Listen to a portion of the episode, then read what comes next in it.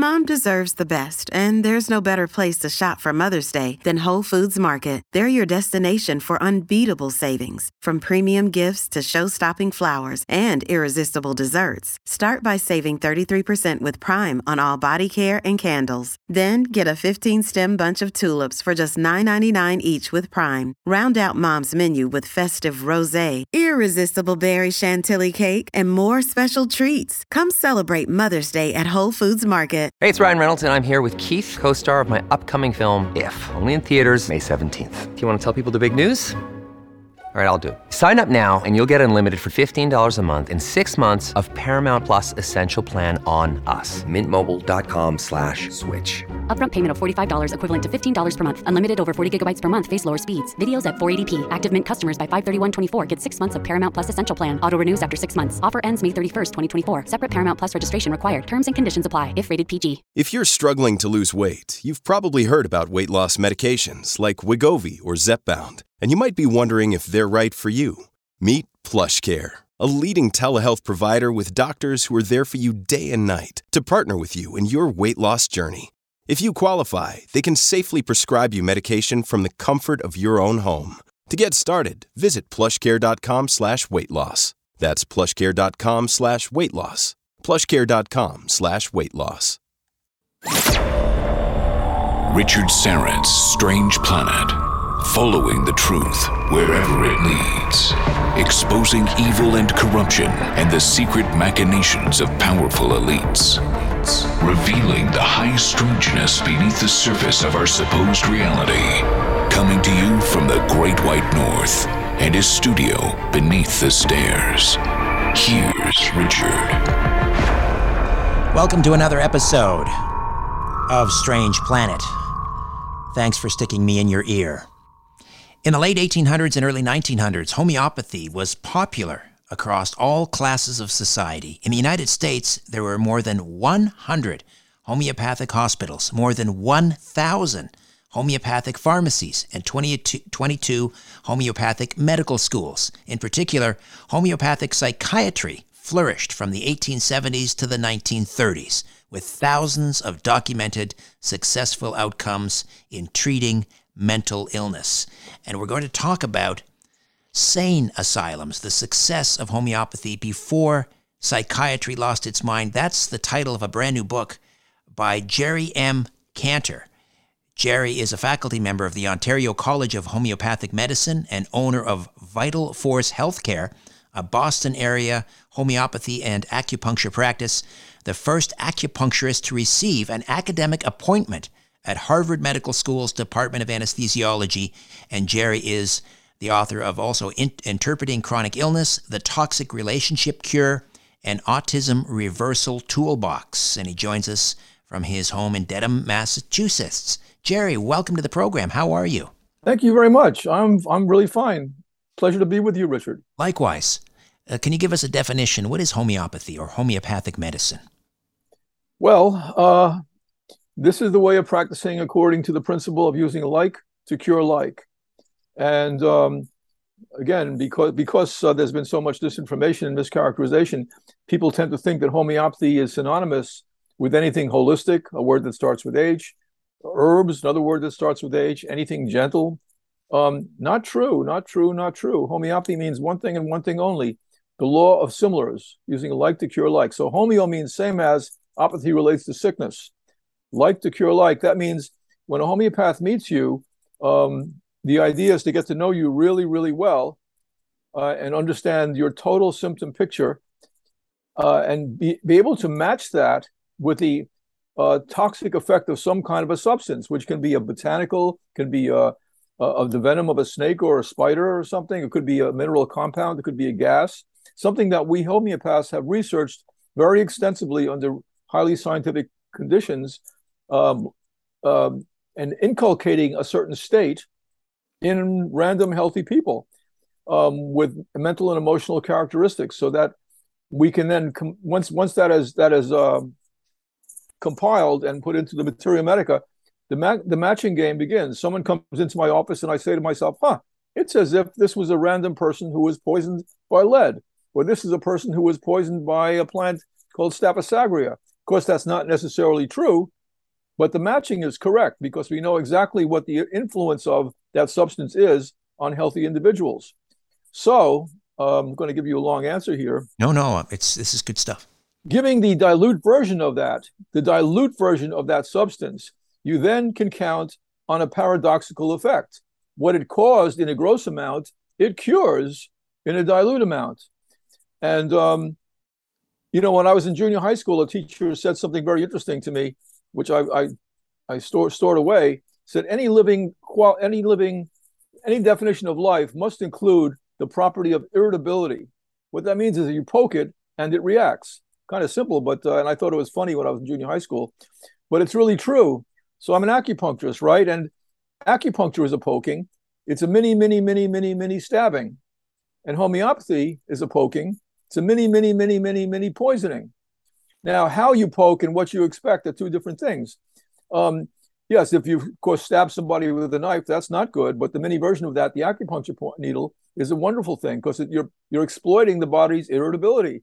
And with homeopathy, obviously, you don't want to poison anybody with arsenic, but the highly dilute version of arsenic, arsenicum, uh, that pokes a certain kind of individual who's highly anxious, for example, and perfectionistic and has all kinds of digestive problems.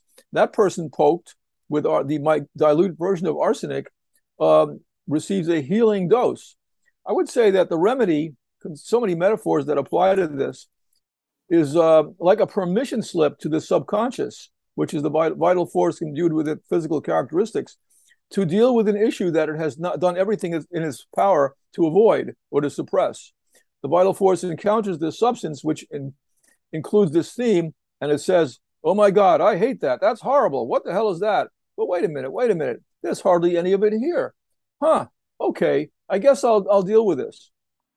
So, another way of putting this is that homeopathy at the constitutional level prompts the vital force or prompts the sub- subconscious of the individual to revisit the scene of the crime, re engage with your demon, re engage with your trauma under more favorable circumstances.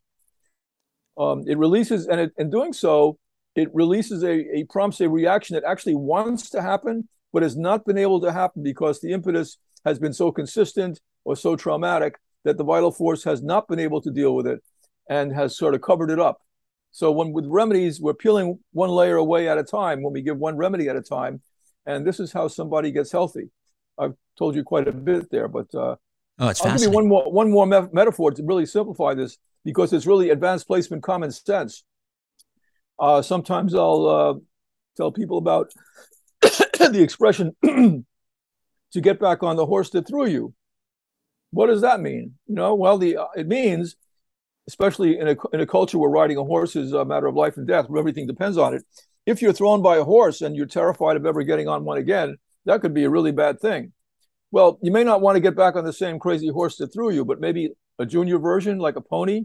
So now you're up on that pony's back and you say, Oh my God, I'm on a horse again. This is horrible. Something terrible is going to happen.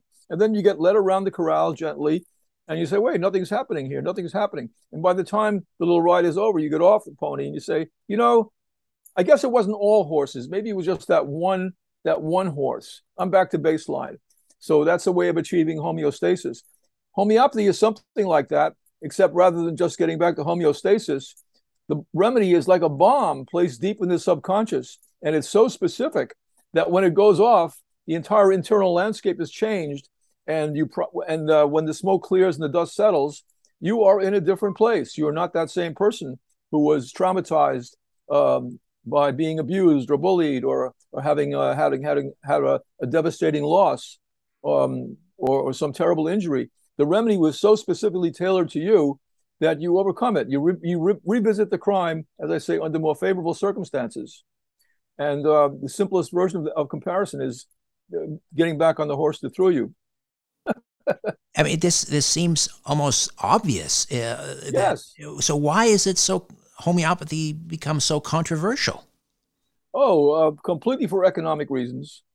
Completely for economic reasons. Um, and that's uh, if you read my book, Sane Asylums, you'll get a, a, a big picture understanding of that.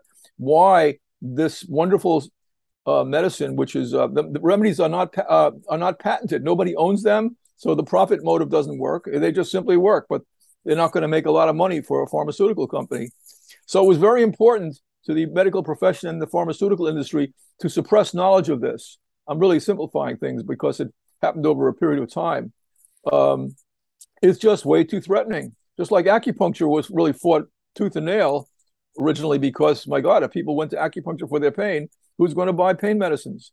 You know, and acupuncture succeeded because it simply works. And, um, you know, when I started out, we had to practice secretly. We were called voodoo doctors and made fun of all over the place. Now, people come out of Ivy League schools and they become acupuncturists, and it's licensed in every single state. No thanks to the medical profession or to science. Absolutely nothing. All their research was completely trivial and useless, but people voted with their feet and they went for it because they knew it worked. Homeopathy will also never go away for the same reason. Um, but a huge effort has been made, I have to say, writing this book. I couldn't believe how much suppression there was. The story of these amazing homeopathic utopian uh, mental hospitals was eradicated, actually whitewashed from the medical history books. Um, the story of uh, and the websites that were of, of the hospitals that were homeopathic and the medical schools that were homeopathic, you won't find any um, mention of this. Uh, there's a tremendous attempt to paint this homeopathy as a, as, a, as a sect or some kind of a heresy. Nothing could be further from the truth. It had a tremendous presence, um, and um, there's a lot to hide because it's just so darn threatening.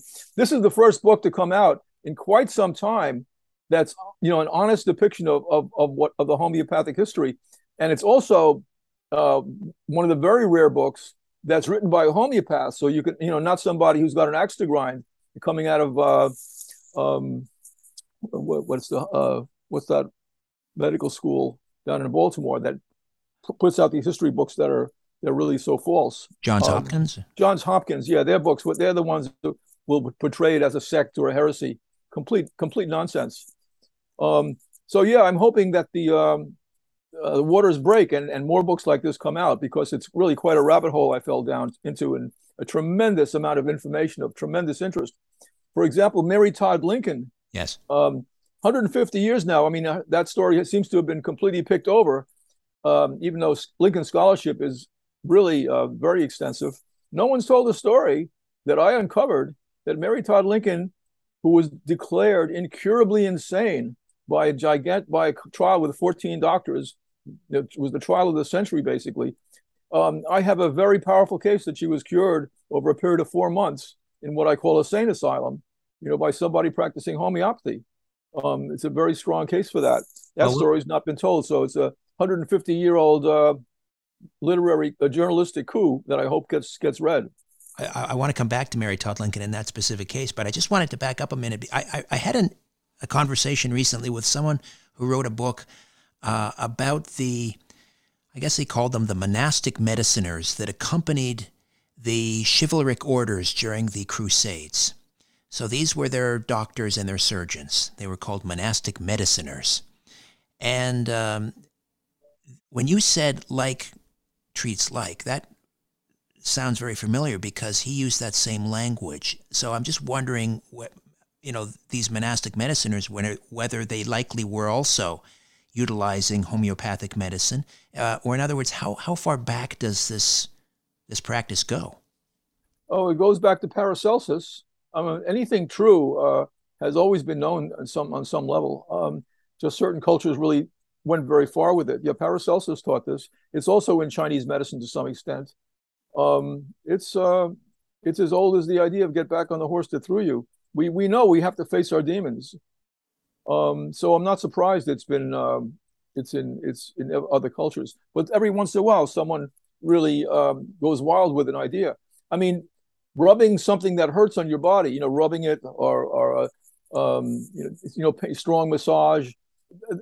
That exists everywhere. Everybody knows that. But the Chinese really took just decided how far can we take this idea? What are these places that we're rubbing? You know, can we also rub places or stimulate places that are not proximal to where the injury is? And it took 5,000, you know, over 5,000 years of, of, really concentrating on this. They developed this amazing system of, of Chinese medicine the, you know, and the meridian and discovered the meridian system. So the principles are old, and the, the law of similars is simply a law of nature. By the way, that's why homeopathic remedies have a, an unusual stature. Uh, people don't know this. There's so misinformation, so much informa- misinformation. They are drugs. The FDA said so, said so in 1938, even before. Um, they are drugs because the law of similars was recognized as being a law of nature. Absolutely true. That means you don't have to put every single remedy through the process of a randomized controlled trial to see if it works. It doesn't. You don't have to because the law of similars works. It always has. So anything that's gone through homeopathic research called a proving, in other words, showing what it does to healthy people, automatically the FDA said this doesn't like to admit it anymore. That the, the dilute version of that can be used to treat somebody who manifests that symptom complex. So take us back to the late 1800s when there were over 100 homeopathic hospitals across the United States. I mean, where were they? What did they look like? How did they operate? Um, well, I'll tell you the truth. Before in, in that era, before the pharmaceuticals came along, um, there was a lot of overlap between conventional medicine and homeopathy. Um, everybody was using basically the same things and using different amounts of that stuff. Um, but people who were trained by uh, by homeopaths and were disciples of Hahnemann, and by the way, those were many many of those homeopaths were physicians who converted. They recognized that their own medicine stunk and they were harming clients, and then they would they would find that the homeopathic treatment would work miracles, and they converted. Uh, there were probably more convert physicians than people who went directly into the homeopathic practice. Um, and a lot of places, so it wasn't really a lot of places were practicing a mixture uh, they wouldn't admit that they were specifically homeopathic or not. And I have lots of instances of that. In fact, that's what happened with Mary Todd Lincoln. The person who treated her did not officially declare himself a homeopath, but he kept no records. And supposedly, all he practiced was uh, moral care. And the homeopaths who referred Mary Todd Lincoln to him, like Stanton, uh, I was all wink, wink. We know what you're doing. You've got a secret weapon. You know, hand holding and respecting somebody and giving them activities cannot cure madness. It's impossible. How would you get a reputation like that without having that secret weapon? And um, that that might have been circumstantial. It's more than that. But at, uh, for example, the Butler, but the Butler Hospital, which was not officially homeopathic and had a fantastically stellar reputation for treating madness, it had a secret weapon that's absolutely incontrovertible, which was Samuel Worcester, who was a major homeopath, wrote a very big book on the homeopathic treatment of, of madness. So it was an unclear situation. There was a lot of overlap. People would poach from each other, uh, each other all the time. Conventional physicians would find that on their own that some dilute version of a, me- of, a, of, a, of a medicine worked much better, and they thought they invented the whole thing each time, over and over again, never giving credit to the homeopaths. There was a physician by the name of David Dyce Brown who kind of called out at some point, called so-called time out, and said, "Hey, come on, guys, who are you kidding?" And he wrote this book called uh, the permeation of modern day mo- medicine by homeopathy, pointing out, you know, look at this. You guys are doing homeopathy left and right. You're just not admitting it. Come on, cut it out. You know, but um, anyway, people, physicians like to have control over the amount of something they gave, and it was kind of kind of known that it was a very different thing to give a gross amount as opposed to a minor amount, um, and you get a very different effect. But the political rivalry between the schools was still very intense primarily because homeopaths was so good and so popular, they were making a lot of money and they were eating the, home, the conventional physician's lunch. And they these the doctors complained, yeah, this is not fair. I have all this education. Everybody's going to the homeopath. And that's why the AMA was created. Another story that's been been se- severely, you know, se- securely battened down that people so people don't know it uh, a thousand homeopathic pharmacies. So give us a sense, like what would you what would you find back then in a homeopathic pharmacy? Oh, oh by the way, in those days, the, uh, the, the they were called dispensaries too. They they could they you could go there and get treated. It was not that political dis, dis, uh, distinction between a pharmacist and a physician. Well, um, yeah, the pharmacist would have had uh, what I have an armamentarium of remedies, hundreds and hundreds of remedies made from all these things and they would have some books there, homeopathic materia medica, um, and they'd be in little vials, these remedies, and uh, you'd go there and, and, and, be prescribed for. You'd go there with a condition, and uh, the homeopath would uh, look at you, ask you a bunch of questions. Um, if someone brought you because you were so sick, um, he or she would do the same thing. You know, examine you, look at your at your look at your face, uh, sign, you know, figure out whether you're chilled or not. Look look, look very carefully at, at your symptoms take an inventory of them, and prescribe basic basically using the mental and the emotional picture as the guiding the, the guiding principle. So when, when you're sick, you're not a car. You're not just the sum of all these physical physical complaints.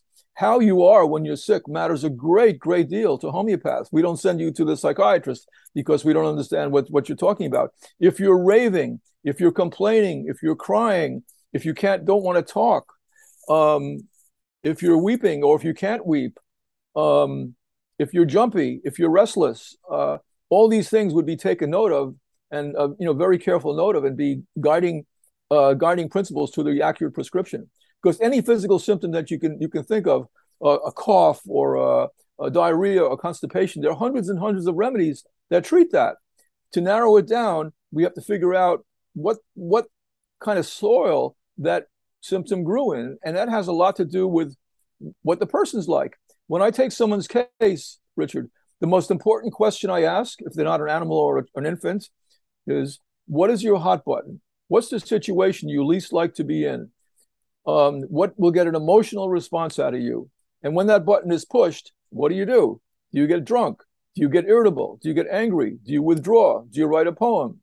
Um, that's a hu- huge amount of information in that one particular question. If I have to go deep into your life, I'll ask a brutal question like, What's the worst thing that ever happened to you? I might also ask more cheerful questions like, How are you famous in your family?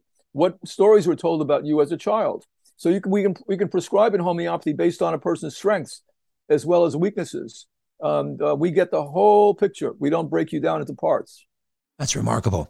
Uh, Jerry, we'll take a quick time out. We'll come back and uh, continue to discuss homeopathy and sane asylums, the success of homeopathy before psychiatry lost its mind.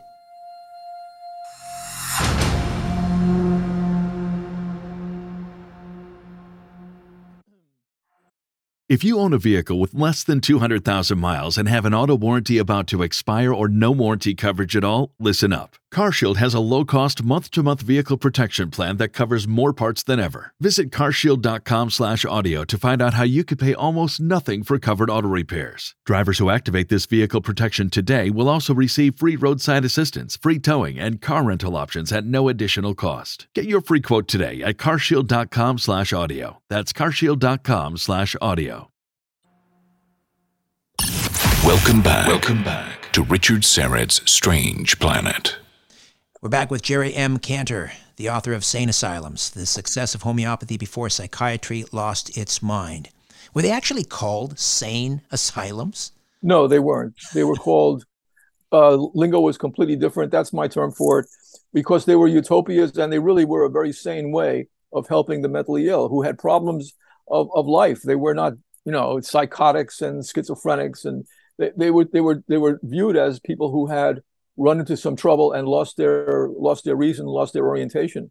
And the people who worked there, especially the nurses, fought tooth and nail with uh, the idea of moral hygiene to get people to to get their own balance. The idea was not to drug them and send them into the into into the community again, where they would just get by as as uh, as zombies. Uh, people were very committed, and they took the time, you know, time to uh, to do this. The people were given actual asylum. They could stay there a long time and engage in activities like uh, farming and, and playing musical instruments and writing. They were taken away from their stressful environments. They were allowed to rest. They were given good diets. They had fresh air. And of course, they had the benefit of these, these amazing homeopathic remedies. Okay, so let's talk about some of these remedies. Um, I don't know if someone was catatonic or, um, I mean, how how would they they go about you know determining what the the, the actual remedy would be? And can you give me yeah. some examples of remedies? Oh my God, uh, how much time do you have? well, again, it's not we don't prescribe based on any one symptom. There could be six people who are catatonic, and they'll be there for very different reasons. In those days, it might well have been the advanced stages of alcoholism. Uh, it might have been a third stage of of, of, of syphilis, um, catatonia. Um, paresis. I mean, they, they had different lingo at that point. So by the time people got there, um, they had they had pretty advanced cases. Give me another condition. That that one I'd, I'd have How to go. depression? Pretty... How about depression? Oh, depression. Depression. Sure, depression. Well, you could if someone was was deeply depressed and apathetic, and um, also the physical symptoms would be bloating, and um, suddenly would come in like a woman would come and say she didn't love her husband anymore, and she just didn't have anything to live for. Uh, that might be sepia, a remedy made from the ink of the of the cuttlefish.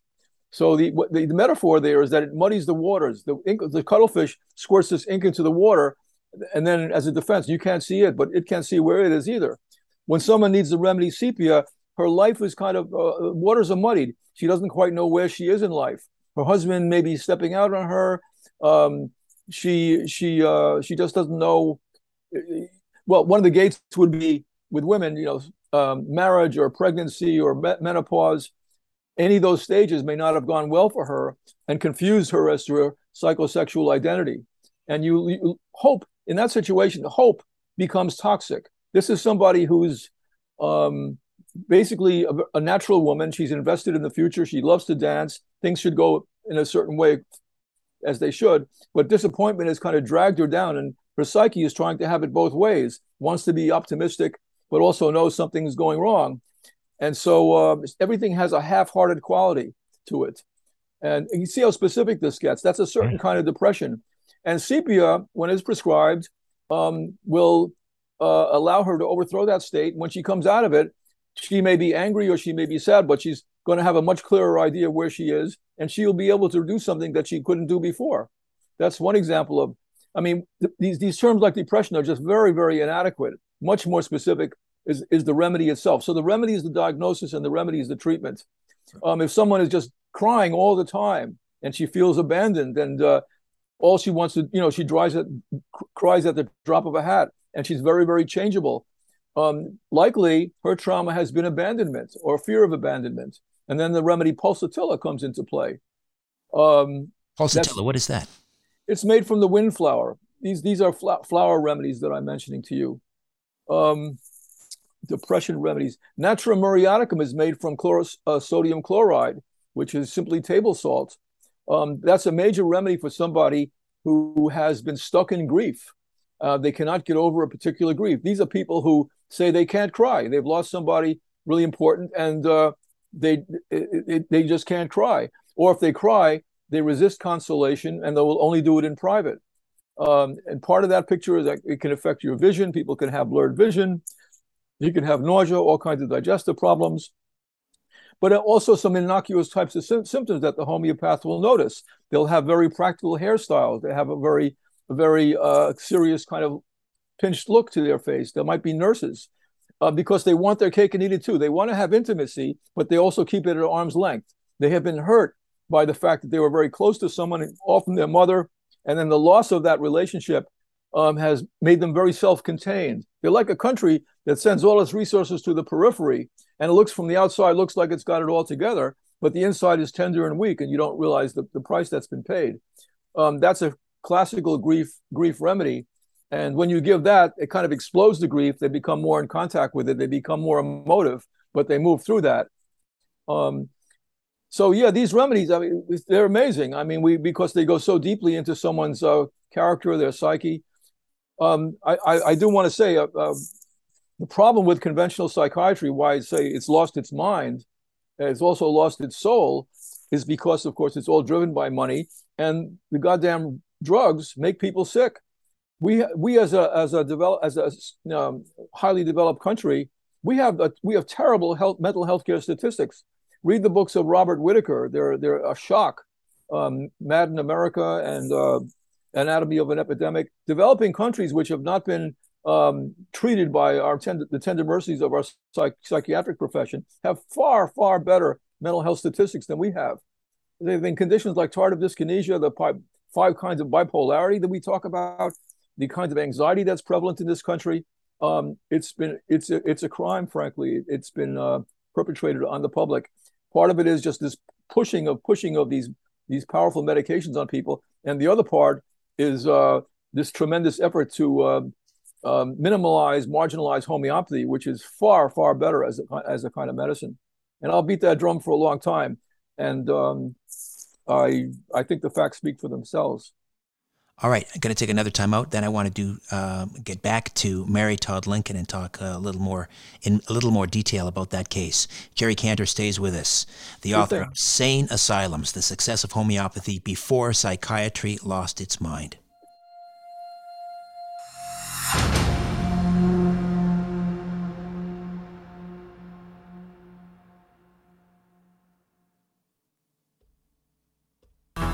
Truth will set you free. Free. Free. But first, it will really tick you off. Welcome back to Richard Syrett's Strange Planet. So let's get back to uh, Mary Todd Lincoln. She was basically certified as as uh, insane. Uh, yes. When did this happen? This um, this episode of insanity, so called, was was this before Abraham Lincoln was president or after? No, after after he was assassinated.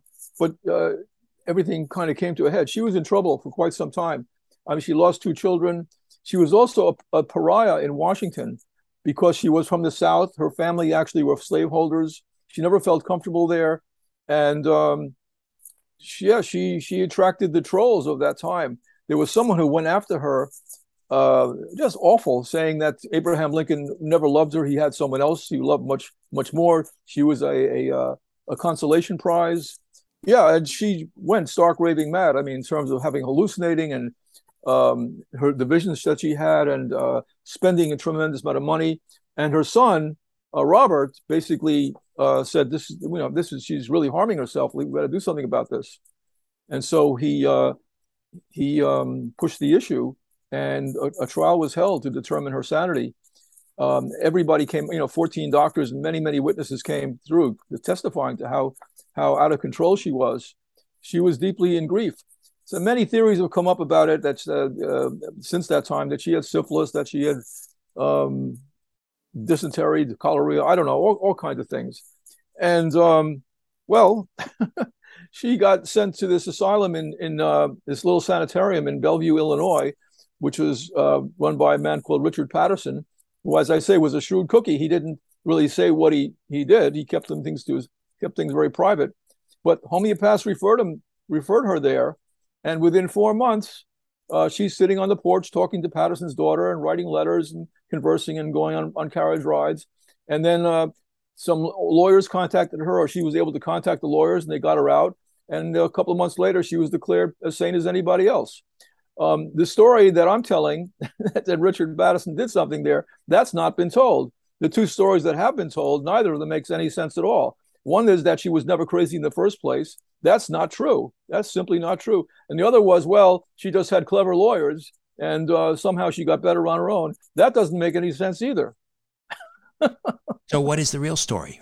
The real story is that Patterson, I mean, he didn't keep records, but the, the Bellevue Asylum that he was he had arose at exactly the time that the Middletown Hospital in, in New York arose. Homeopathy was completely at its zenith. And he would have known exactly what she needed. He would have be, been able to detox her from chloral hydrate. He would have, I, I could speculate as to the remedies that he gave her. Um, I, I don't know. He didn't do that. As I say, this was to his advantage, incredible advantage. He didn't want to lose all his standing. And he didn't talk about what he did, which is uh, very interesting. Um, I think he treated her homeopathically. I'm quite certain of it. To the extent to which I do know what was said about him, and again, this is all code, they said he used the popular medicines of his time.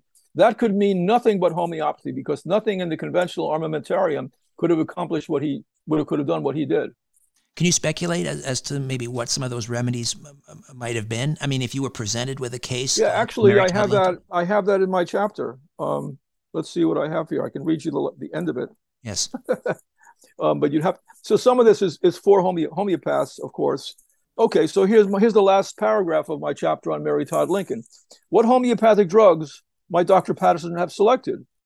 Prescribing from a distance is speculative, yet cursory inspection of Mrs. Lincoln's case suggests the appropriateness of rubrics. So these are rubrics are are are, are um, symptom symptoms that that are, are connected with certain um, with uh, rem- symptoms that are connected with remedies. Okay, so what are the rubrics? Avarice, squanders money, ailments from grief, humiliation, mortification, ailments from fear, sleeplessness, and hysteria. So if a homeopath puts those types of, of uh, symptoms into his his or her uh, homeopathic program, various remedies would come up, and then you have to sort of kick their tires and see which one is is most uh, most appropriate. Well, what that would bring up, not, not this will mean anything to you, but the remedies that I came up were clematis, coffea, hyoscyamus, ignatia, lachesis, mercurius, nux vomica, opium, pulsatilla, which I mentioned before, sepia, and syphilinum. Uh, what was actually recommended remains a mystery, and uh, perhaps will be revealed in further findings of uh, what I call the homeopathic Dead Sea Scrolls. but I, if you were a homeopath, I could explain my reasoning behind each of those remedies. Administering uh, or a remedy that involves sepia, for example, you said that comes from a cuttlefish. Yes. How? I mean, what would have gone through someone's mind to make that connection that I'm going to take the ink from a cuttlefish to cure depression? How how did that happen? Yeah, that's a fantastic question. That's a fantastic question. You know, if the entire materia medica of homeopathy vanished overnight, of thousands of remedies, we could start all over again with entirely new remedies, you know, and going through the process. I don't know how sepia was selected. Uh, many of the other remedies were made from the existing medicines like uh, arsenic and uh, belladonna and uh, borax. These were all remedies, remedies, medicines that were used by the conventional uh, medic, medical uh, professionals. And often they cause so much harm that homeopaths said, "Oh my God, I've got to clean that up," and and made a, a, a dilute version of it, pr- principally to clean it up. Mercury is a prime example of that. Mercury was this, was found to suppress the symptoms of syphilis, which was ra- rampant. And um, this is a good story here, actually.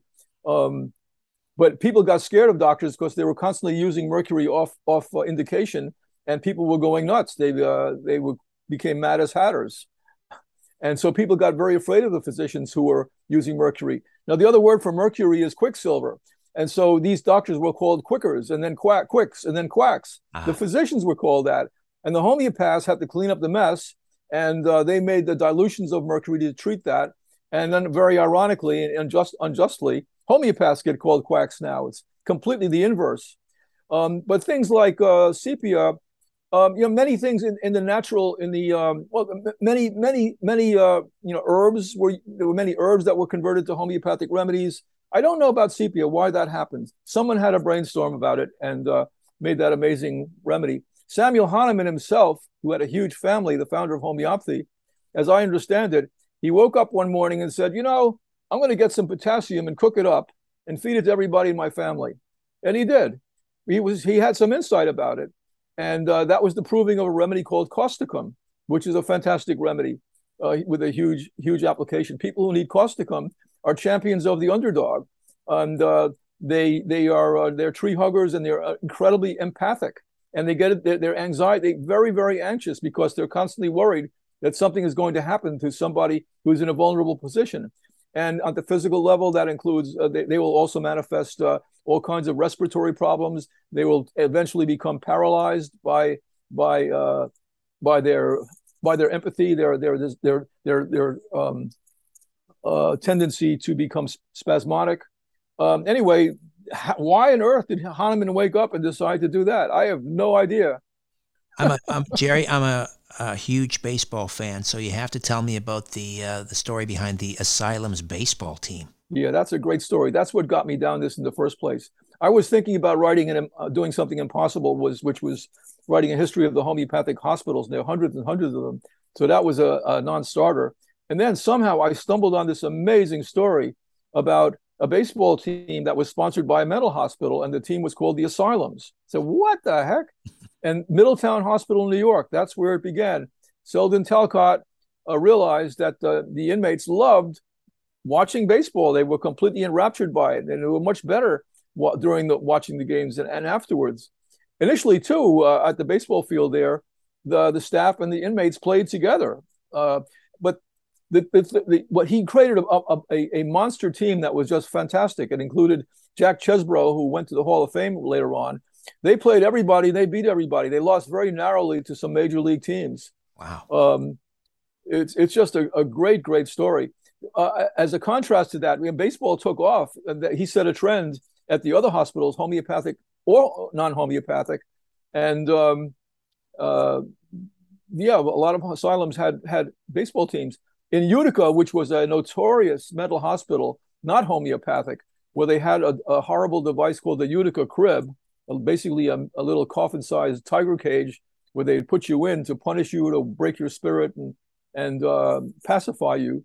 Um, they in Utica, a, a, minor league team was created, which was called the Pentups. I find that hysterical, but that was a nod to that that that that hospital there. My fantasy is I ever write a TV series about this that the Pentups and the Asylums would have played a game, but they were they were they were they were not. Um, they were not in the same league. They didn't do that. But although the Pentups, the the Asylums, I think actually did get some players from the Pentups eventually. So a, this the baseball story is uh, just absolutely amazing. And I, and I wrote a big chapter in this book on or where I just really um, extend Tel- Selden Talcott's argument into all the ways in which baseball is incredibly therapeutic because of the ways in which it it replicates ordinary life situations. And there's many many reasons why it's the most therapeutic sport that you can think of. I've, I've always felt that intuitively but i've never been able to put my hand, handle on why. I mean you know you, it's it's supposed to be a baseball it's you, you go to see the sport in a played in a park you know? There's no there's no uh, set time frame you know? It's not like a four hour game. It's it can go on forever it's a lot like life in so many ways. I mean, I, I could talk about that chapter all day, but I mean, basically, you know, not much goes on in everyday life, right? And only once in a while you got to do something. Baseball the same way. A lot of times the players are standing around scratching or, you know, chewing gum or just, uh, you know, bantering. And then all of a sudden at one point they have to become very alert and, and jump into action. Um, or also a lot of the things that you do in a game, even at major league level, maybe you or I could do catch a pop fly, maybe throw a ground ball. If you hit a home run, you don't have to run hard, just trot around the bases. And then the the uh, the fact that so many things are, are you get you get you get uh, you cut slack for. You can run outside of the foul lines. You can hit, catch a home run and tumble into the stands. It's it's a very human game, and it can you know, the, just like a human lifespan can be like two months or it can be 104 years a baseball game can go any length. It can it can you know go on forever. There's many many things. Plus the fact all the idiosyncrasies of the games, all the crazy nicknames. It's it's uh, politically incorrect to call people these things, but in baseball you can make fun of somebody because of their their build, their proclivities, their religion. I mean, a lot of things things are are possible. It's it's just a fantastically ritualistic, the uh, meaningful and and powerful game. I'm, I'm wondering if Ken Kesey was aware of the Asylum's baseball team because, of course, in One Flew Over the Cuckoo's Nest, there's that great scene, Jack Nicholson playing Randall P. Murphy, who's uh, in uh, an asylum, and he tells the nurse, I just want to watch the damn World Series. Oh, my God. I, did, I forgot about that. That's right. That's right. That's right. He, I, he may not have consciously been aware of it. I mean, very few people, 100, 150 years later, know anything about this. If you go to the Middle Town Hospital now, this is disgraceful, but it's one of the few places they'll leave the word homeopathy around to create an association between the horrors that took place much, much later, you know, uh, in, in, places like that when overcrowding took took them over. Um, yeah, um, it's now a place you go for a Halloween thrill. And the early history of it, when it was a was a magnificent utopia, self-sustaining farm, um, you know, full of full of idealism, um, that doesn't come across at all. It's so it's so awful. Are there any sane asylums left? Oh, uh, not in this country, I'm afraid. I mean, people like me practice. We always fantasize about it. I have a fever dream at the end of the book where I absolutely fantasize about getting one of these places again. There's a there's a a, a, a big building in my neighborhood in Natick called uh, Elm Bank, which has been a monastery. It's been a school. It's now like a, a horticultural institute. I would. It's on beautiful grounds. It would be perfect. We need a place where we can treat our really seriously ill people who are who have to be seen on a 24-hour basis, who are addicted to medicines. Um, it's w- the job is too big to be done entirely on an outpatient basis. All of our all of us homeopaths fantasize about that. We would love to have it come back if I created one, that's my fever dream at the end of the book. Um, yeah, there would be neuro, uh, there'd be acupuncturists there, talented therapists, neurobiofeedback people, um, skilled therapists. I would have a baseball franchise called the Juggernauts. I would bring there, um, but and of course, fantastic nurses like Clara Barris. To, to, be the caretakers. We, we, we, we would love to have it come back, but it's it's a fantasy like having the Dodgers come back to Brooklyn. Right. Um, was there a, a, concerted effort to to close all of the homeopathic pharmacies and and medical schools down? I mean, and and were the Rockefellers involved? Yes, you've got it right, Richard. Absolutely. The uh, Carnegie and Rockefeller conspired to, to create this Flexner report, because they wanted to clear the field for their uh, petrochemical uh, patentable drugs. And they succeeded this bogus campaign against the uh, curriculum of all these schools. They killed Thomsonianism too. and it was an amazingly successful thing. Yeah. Uh, they didn't. Did they close? I mean, what happened was it's a complicated history, and I have a chapter in my book called "The Concessions to the Spirit of the Times." Um, they didn't just close and be replaced. They gradually lost their identity, and they remained homeopathic in name only. And the homeopaths you couldn't resist it uh, at, at some point, bit by bit. Um, many some it was very difficult to re- retain remain a school purely on homeopathic terms. They did bring start bringing in surgeons. They brought in people who, who did a lot of conventional research. To a large extent, they continued treating homeopathically. Then uh, they couldn't do it anymore, and too much money went into the biomedical research. Um, they they uh, yeah they they their demise was self inflicted in that they they brought conventional physicians onto their faculties. Um, it would be like if the Democratic Party uh, invited all the Republicans on into, into their platform, you know, and said, we'll have a unified platform here, and the Republicans took it over, the Democratic Party would vanish, or vice versa. Um, that's the problem with homeopathy. Every time they made a concession or some kind of compromise, it didn't work out well. It and now you really see that now because there's so many people claim, oh yeah, you know, they throw some homeopathic remedies into their naturopathic prescriptions or they claim they're doing homeopathy when none of it is. It's so confusing. You just don't see any pure homeopathy at, a, at the large level that it was in the 1850s, 1860s, 1870s. Just not happening. Um, although people like myself practicing under the radar, yeah, that's where you will see it. But we would love to have the option of hospitalizing somebody at a, what I would call a sane asylum, where there would be no rush to get them into the community. Not we would not be uh, you know, drugging them to bits. We would be engaging with in moral hygiene, getting them to uh, uh, find their wherewithal by constant dialogue and encouragement and activities. It could be done. There's no reason why it couldn't, except the power of, of money and the ph- psychopharmacological industry won't have let that happen. Sane Asylums, the success of homeopathy before psychiatry lost its mind. Jerry, how do we get a copy? Oh, okay. Uh, you can get it at um, Amazon.com. Just Google uh, Sane Asylums Jerry Kantor. Uh, if you put put add to that uh, Simon and Schuster, the book is distributed by Simon and Schuster. Um, if you put in Inner Traditions, Sane Asylums, it'll come up there. If you go to uh, Dana Ullman's site, Homeopathic Educational Services, you can get it there. Um, I was so glad to get a mainstream publisher because now we will get into libraries, which is an incredible break breakthrough. Um, if you do get it, and uh, please review it at Amazon.com. Tell other people. It's very important if we really want to make a change in, in this horrible uh, kind of uh, mental health environment that we have, that it breaks into the mainstream. And I would say that you know you can argue with homeopathy on scientific grounds. You shouldn't because you lose, or ideological grounds. Okay, uh, but for God's sakes, the history exists. You know you're entitled to know about it. It's a crime that these famous medical books, uh, histories of, of asylums in this country and medical care, of, uh, uh, of, hospitals and mental health care, that they white, whitewash this, that they censor this. Is that the kind of country you want to live in?